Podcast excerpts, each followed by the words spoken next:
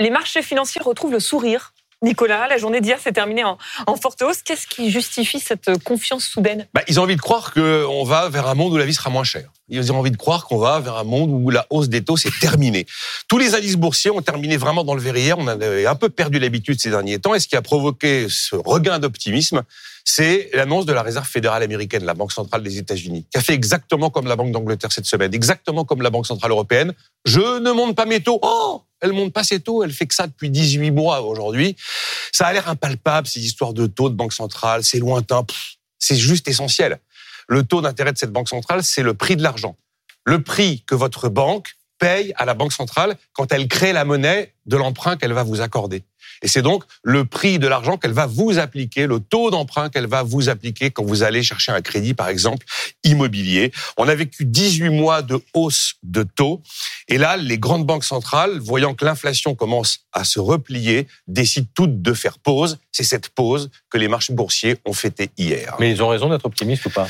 Ben, C'est clairement un pari qui n'est pas complètement insensé. Parce que euh, si effectivement, comme beaucoup le croient, l'inflation euh, touche à sa fin, ben, ça veut dire que les banques centrales vont arrêter de monter les taux d'intérêt et que la vie ne va pas être de plus en plus chère. Mieux, il y en a même certains qui commencent à dire, elles vont pas arrêter de les monter, elles vont commencer à les baisser.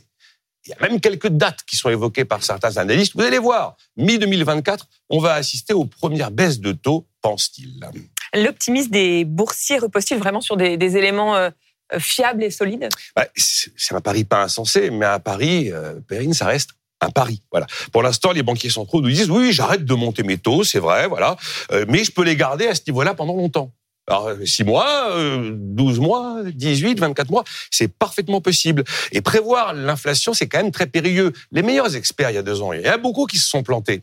Et ils continuent aujourd'hui à s'écharper dans des débats sans fin pour savoir si cette inflation, elle est là pour durer ou si justement, elle va disparaître. Et la grande inconnue de l'histoire sont les prix de l'énergie, avec ce qui va se passer au Proche-Orient.